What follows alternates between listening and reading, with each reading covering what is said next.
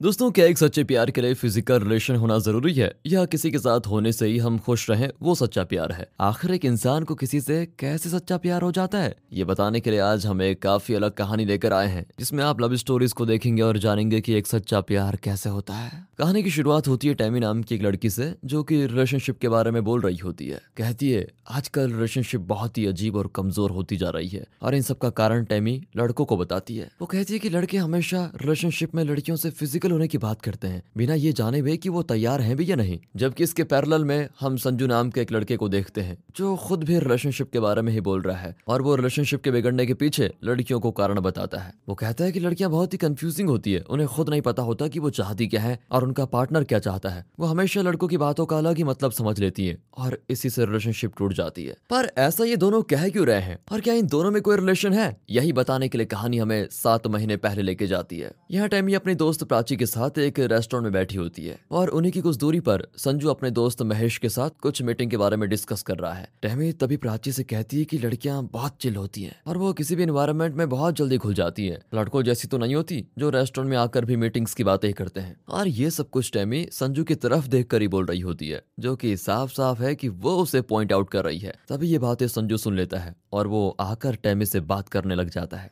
संजू कहता है कि हम लड़के ना अजीब होते हैं। बस हमारे लिए ये बहुत ही इम्प्रैक्टिकल हो जाएगा कि हम एक महँगे रेस्टोरेंट में आए और अपने दोस्त के साथ बैठकर खाना खाएँ, क्योंकि दोस्त के साथ तो हम घर पर भी खाना खा सकते हैं। उसे उसमें कोई प्रॉब्लम नहीं होगी। इसलिए इस महँगे रेस्टोरेंट में आकर हम दोनों बस बात ही कर रहे हैं, क्योंकि खाने पे खर्च क्यों करे फालतू में? और जब मुझे खाना खाना ही होगा तो मैं अपने दोस्त को थोड़ी अपनी गर्लफ्रेंड को साथ लेकर आऊँगा। टैमी को संजू की बात इम्प्रेस हो जाती है की काफ़ी अच्छा ख्याल है गर्लफ्रेंड को लेकर। वो कुछ ही देर में उसके बोलने के तरीके और बातों से काफ़ी अट्रैक्ट हो जाती है। संजू फिर लड़कियों और लड़कों के बारे में बहुत कुछ बताता है। जैसे कि दोनों किस तरह से सोचते हैं, एक लड़का रिलेशनशिप में आने के बाद क्या सोचता है और एक लड़की रिलेशनशिप में आने के बाद क्या सोचती है। लड़का सोचता है कि वो लड़की की प्रॉब्लम्स पर जितना उसको एडवाइस देगा, उतना ही लड़की उसकी बात से खुश रहेगी। बट इन रियलिटी लड़कियों को एडवाइस देने वाले लड़के और हेल्प करने वाले लड़कों से ज़्यादा वो लड़के पसंद आते हैं जो कि बैठकर सिर्फ़ उनकी बातें सुनते हैं, जो उनकी प्रॉब्लम्स को सुनते हैं और कुछ ना कहें। इन बातों पर टैमी भी अग्री करती है और कुछ देर के बाद महेश भी तीनों को ज्वाइन कर करता है। फिर टैमी और संजू दोनों एक दूसरे की बातों में आ जाते हैं और धीरे धीरे फिर दोनों में हो जाता है प्यार। अब आगे दोनों को एक दूसरे से प्यार हो ही जाता है तो दोनों रिलेशनशिप में आ जाते हैं और इसी तरह दोनों छह महीने एक दूसरे के साथ लिव इन में बिता देते हैं। हालाँकि इस दौरान दोनों एक साथ फ़िज़िकल नहीं होते, पर एक दिन संजू खुद को कंट्रोल नहीं कर पाता। संजू टैमी के पास आता है और फ़िज़िकल होने की कोशिश करता है। टैमी कहती, नहीं, मैं अब इसके लिए तैयार नहीं हूँ। संजू भी कहता है, क्या तुम्हें मुझ पर भरोसा नहीं है? टैमी कहती है देखो, भरोसे की बात नहीं है, मैं तुमसे प्यार करती हूँ, पर इस चीज़ के लिए अभी तैयार नहीं हूँ। अब संजू थोड़ा गुस्सा हो जाता है, क्योंकि उसे लगता है कि टैमी उससे प्यार नहीं करती और सिर्फ़ नाटक कर रही है। बस, इन्हीं बातों में दोनों का झगड़ा शुरू हो जाता है। संजू कहता है कि, मुझे कल ईशान मिला था। मुझे पता चल गया कि तुम्हारा वो एक्स बॉयफ्रेंड था और ईशान ने मुझसे कहा था कि टैमी ने मेरे साथ तीन महीने रिलेशन में बिताए। हम दोनों ने खूब मज़े किए। तो अब ज़ाहिर सी बात है तुम दोनों फ़िज़िकल भी हुए होंगे। अब संजू को इस बात पर गुस्सा होता है कि टैमी उससे मना क्यों कर रही है? लेकिन टैमी इस पर कहती है कि ईशान पूरी तरह से झूठ बोल रहा है। ऐसा कुछ भी नहीं हुआ था। हम दोनों के बीच कभी फ़िज़िकल तो कुछ हुआ ही नहीं। पर संजू की ईशान वाली बात को सुनकर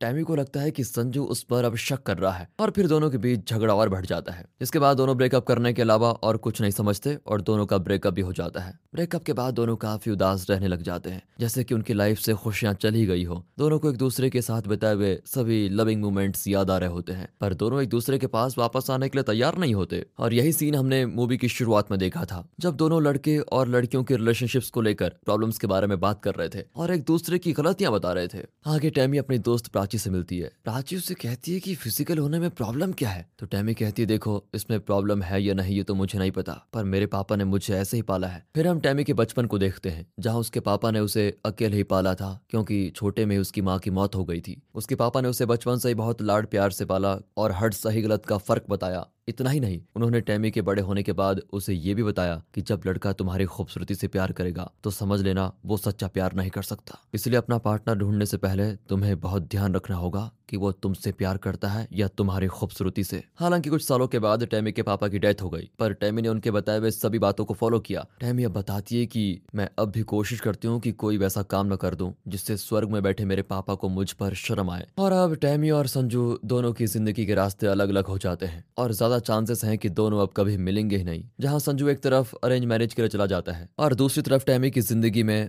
उसे सबसे ज़्यादा प्यार करने वाला एक लड़का मिल जाता है। संजू जब अपनी अरेंज मैरिज की बात बात अपने दोस्तों को बताता है। तब उन्हें विश्वास नहीं होता कि संजू कैसे अरेंज मैरिज कर सकता है, क्योंकि वो पूरा समय तो सिर्फ़ डेटिंग्स में और गर्लफ्रेंड्स में ही टाइम बिताता है। संजू कहता है कि अरेंज मैरिज में प्यार होने या ना होने की प्रॉब्लम होती नहीं, आगे जाकर हो ही जाता है। पर डेटिंग में पहले सच्चा वाला प्यार करो, लड़कियों को मनाओ और फिर शादी करो, इसलिए अब मैं अरेंज मैरिज करने जा रहा हूँ। इतना कहकर संजू उस लड़की से मिलने चला जाता है, जिसे उसकी फैमिली ने उसके लिए ढूंढा हुआ है। दूसरी तरफ़ हम टैमी को देखते हैं, जिसे एयरपोर्ट पर कृष्ण नाम का एक लड़का मिलता है, जिसे शुरुआत में कॉफ़ी को लेकर दोनों में थोड़ी बहस भी हो जाती है, पर काफ़ी मेच्योरिटी से वो सिचुएशन को हैंडल करता है, जो चीज़ टैमी को बहुत पसंद आती है। आगे टिकट काउंटर पर क्रिश को एयरलाइंस की तरफ़ से एक एक्स्ट्रा फ़र्स्ट क्लास सीट मिलती है, जो अपने लिए ना लेकर टैमी के लिए बुक कर देता है। जबकि टैमी दूसरे एयरलाइन से जा रही थी। ऐसा क्रिश इसीलिए करता है क्योंकि पहले तो उसके पास खुद एक फ़र्स्ट क्लास की टिकट थी और उसके साथ कोई दूसरा फैमिली मेंबर भी नहीं था। और दूसरा रीजन ये है कि वो टैमी की तरफ़ थोड़ा अट्रैक्ट भी हो गया है। खैर, इस तरह टैमी को बैठे बैठे फ़र्स्ट क्लास की टिकट मिल जाती है। पर वो भी इसके बारे में इंक्वायरी कर लेती है कि किसने उसके लिए फ़र्स्ट क्लास की टिकट बुक की, जिस पर उसे पता चलता है कि क्रिश ने ही वो बुक की है। अब टैमी जब एयरप्लेन पर क्रिश से मिलती है तो वो कहती है कि इम्प्रेस करने का तरीका तो अच्छा है, पर मैं इम्प्रेस नहीं होंगी। क्रिश जवाब देता है कि ऐसा नहीं है, मैंने सोचा कि कोई आराम से फ़र्स्ट क्लास में बैठकर चला जाए तो इसमें बुरा क्या है? ये सुनकर टैमी मुस्कुराते हुए वहाँ से इकोनॉमी क्लास में अपनी सीट पर जाकर बैठ जाती है और समझ जाती है कि क्रिश उसके साथ फ्लर्ट करने की कोशिश कर रहा है। हालाँकि टैमी अपनी फ़र्स्ट क्लास की सीट एक इकोनॉमी क्लास वाले से एक्सचेंज कर लेती है, जिससे क्रिश के बाजू में वो आदमी आकर बैठ जाता है और टॉमी इकोनॉमी में चली जाती है। पर क्रिश यहाँ भी हार नहीं मानता। वो भी कुछ देर के बाद टैमी के बाजू वाली सीट पर आकर बैठ जाता है। पूछने पर वो टैमी को रीजन बताता है कि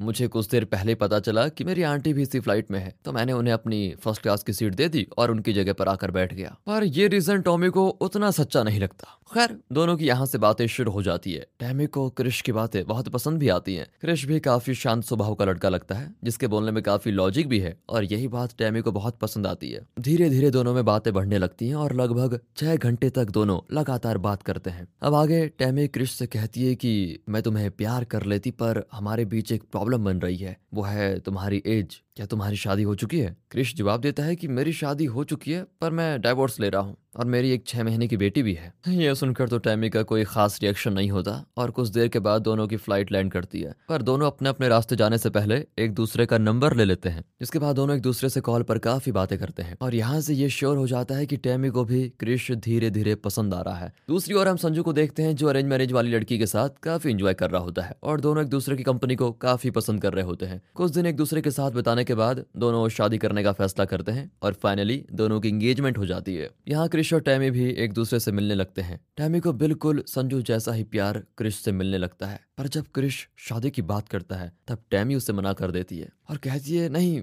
मुझे पहले ही रुक जाना चाहिए था। मुझे पहले से पता था कि मैं तुमसे शादी नहीं करूँगी। मैं तुम्हें पसंद तो करती हूँ, पर तुम्हारी एज ज़्यादा है और मैं इतनी कम एज में बच्चों को नहीं संभाल पाऊँगी। अब क्रिश इस पर टैमी से पूछता है तो फिर इतने दिनों से तुम मेरे साथ क्यों रह रही हो? वो भी कहती है, तुम मेरी कमज़ोरी हो। मैं तुम्हारे साथ रहना चाहती हूँ, पर शादी नहीं करना चाहती। क्या हम सिर्फ़ दोस्त बन के रह सकते हैं? जिस पर क्रिश कुछ कहता तो नहीं, पर क्रिश का चेहरा साफ़ बता रहा होता है कि वो टॉमी की इन बातों से बहुत निराश है। और इतना कहकर टैमी हमेशा क्रिश को छोड़कर चली जाती है। अब हम संजू को देखते हैं, जो बैचलर पार्टी मनाने के लिए अपने दोस्तों के साथ बीच पर आया होता है, जहाँ एक अंकल सबको अपनी लव स्टोरी बता रहे होते हैं, और वो उस दौरान कहते हैं कि मैं अपनी वाइफ के साथ चालीस साल से हूँ, और आज भी मैं उसे उतना ही प्यार करता हूँ। मैं आज के यूथ को बताना चाहूँगा कि उन्हें सच्चे प्यार को ढूँढने के लिए थोड़ा समय देना चाहिए, तभी वो एक जन के साथ पूरी ज़िंदगी बिता पाएँगे। ये बातें संजू वहाँ खड़ा होकर सुन रहा होता है, और को इंसिडेंटली वहाँ टैमी भी मिल जाती है, जो कि उसी अंकल की बातें सुन रही है। दोनों एक दूसरे को देखकर खुश होते हैं और टैमी फिर उसे कहती है कि तुम्हारी शादी कब है? संजू जवाब देता है कि शादी तो कैंसिल हो गई। मैं तो बस अपने दोस्तों के लिए बैचलर पार्टी मना रहा हूँ। फिर टैमी शादी कैंसिल होने का रीजन पूछती है। संजू कहता है कि मैंने उस लड़की के साथ फ़िज़िकल रिलेशन बनाया, पर उस लड़की के ड्रॉर में मुझे कुछ टॉयज में वैसे वाले टॉयज। साथ ही वो हमेशा अपनी फैमिली वालों के सामने, मेरे सामने और दोस्तों के सामने अलग अलग तरीके से एक्ट करती थी। इसलिए इन्हीं बातों ने मुझे रिलेशनशिप तोड़ने पर मजबूर कर दिया। पर ये चीज़ उस लड़की के लिए नॉर्मल बात थी। इन बातों को सुनकर टैमी हंसने लगती है और कहती है कि इस लड़की ने तुम्हारे साथ फ़िज़िकल रिलेशन बनाया, पर फिर भी एंड में तुम इसके साथ रिलेशन क्यों नहीं रख पाए? इसलिए मान लो कि फ़िज़िकल रिलेशन बनाने से सच्चा प्यार या भरोसा होने का कोई लेना देना नहीं है। संजू भी हाँ में जवाब देता है और वो टैमी से कहता है कि, मैंने अभी अंकल की बात सुनी और मैं अब तुम्हें वापस अपनी लाइफ में चाहता हूँ। तो क्या मुझे दो दिन दोगी जिसमें मैं अपनी गलती को सुधार कर तुम्हें अपनी लाइफ में वापस ला पाऊँ? जिस पर टैमी पहले तो मना करती है, पर फिर वहाँ कह देती है। आगे दोनों दो दिन एक दूसरे के साथ स्पेंड करते हैं। इस दौरान दोनों अपने फोन्स को स्विच ऑफ़ कर देते हैं, ताकि वो सिर्फ़ रियल मोमेंट्स को एंजॉय कर पाए। संजू को वापस टैमी से प्यार हो जाता है, इसलिए उसे हर तरह से खुश करने की कोशिश करता है। टैमी भी संजू के साथ वो दो दिन बहुत एंजॉय करती है। वो उसे ये भी बताती है कि इन दो सालों में मैं एक ऐसे लड़के से भी मिली, जो मुझे बहुत प्यार करता था, पर किसी कारण से मैं उसके साथ शादी नहीं कर पाई। अब संजू टैमी से पूछता है कि अगर उस लड़के में और मुझमें तुम्हें किसी एक जन को चूज़ करना हो तो वो किसे करोगी? टैमी कहती है कि अगर तुम पुराने वाले संजू होते तो मैं बिल्कुल चूज़ नहीं करती तुम्हें। पर तुम बदल चुके हो तो मैं तुम्हें चूज़ करती हूँ। जिसे सुनकर संजू बहुत खुश होता है, पर जल्द ही उसको बहुत बड़ा झटका भी लगने वाला था। जब संजू टैमी से शादी की बात करता है तो टैमी कहती है, मैं शादी नहीं कर सकती। और ऐसा इसीलिए क्योंकि उसे डर है कि वो पुराना संजू वापस ना आ जाए। इतना कहकर टैमी वहाँ से चली जाती है और संजू पूरी तरह से टूट जाता है।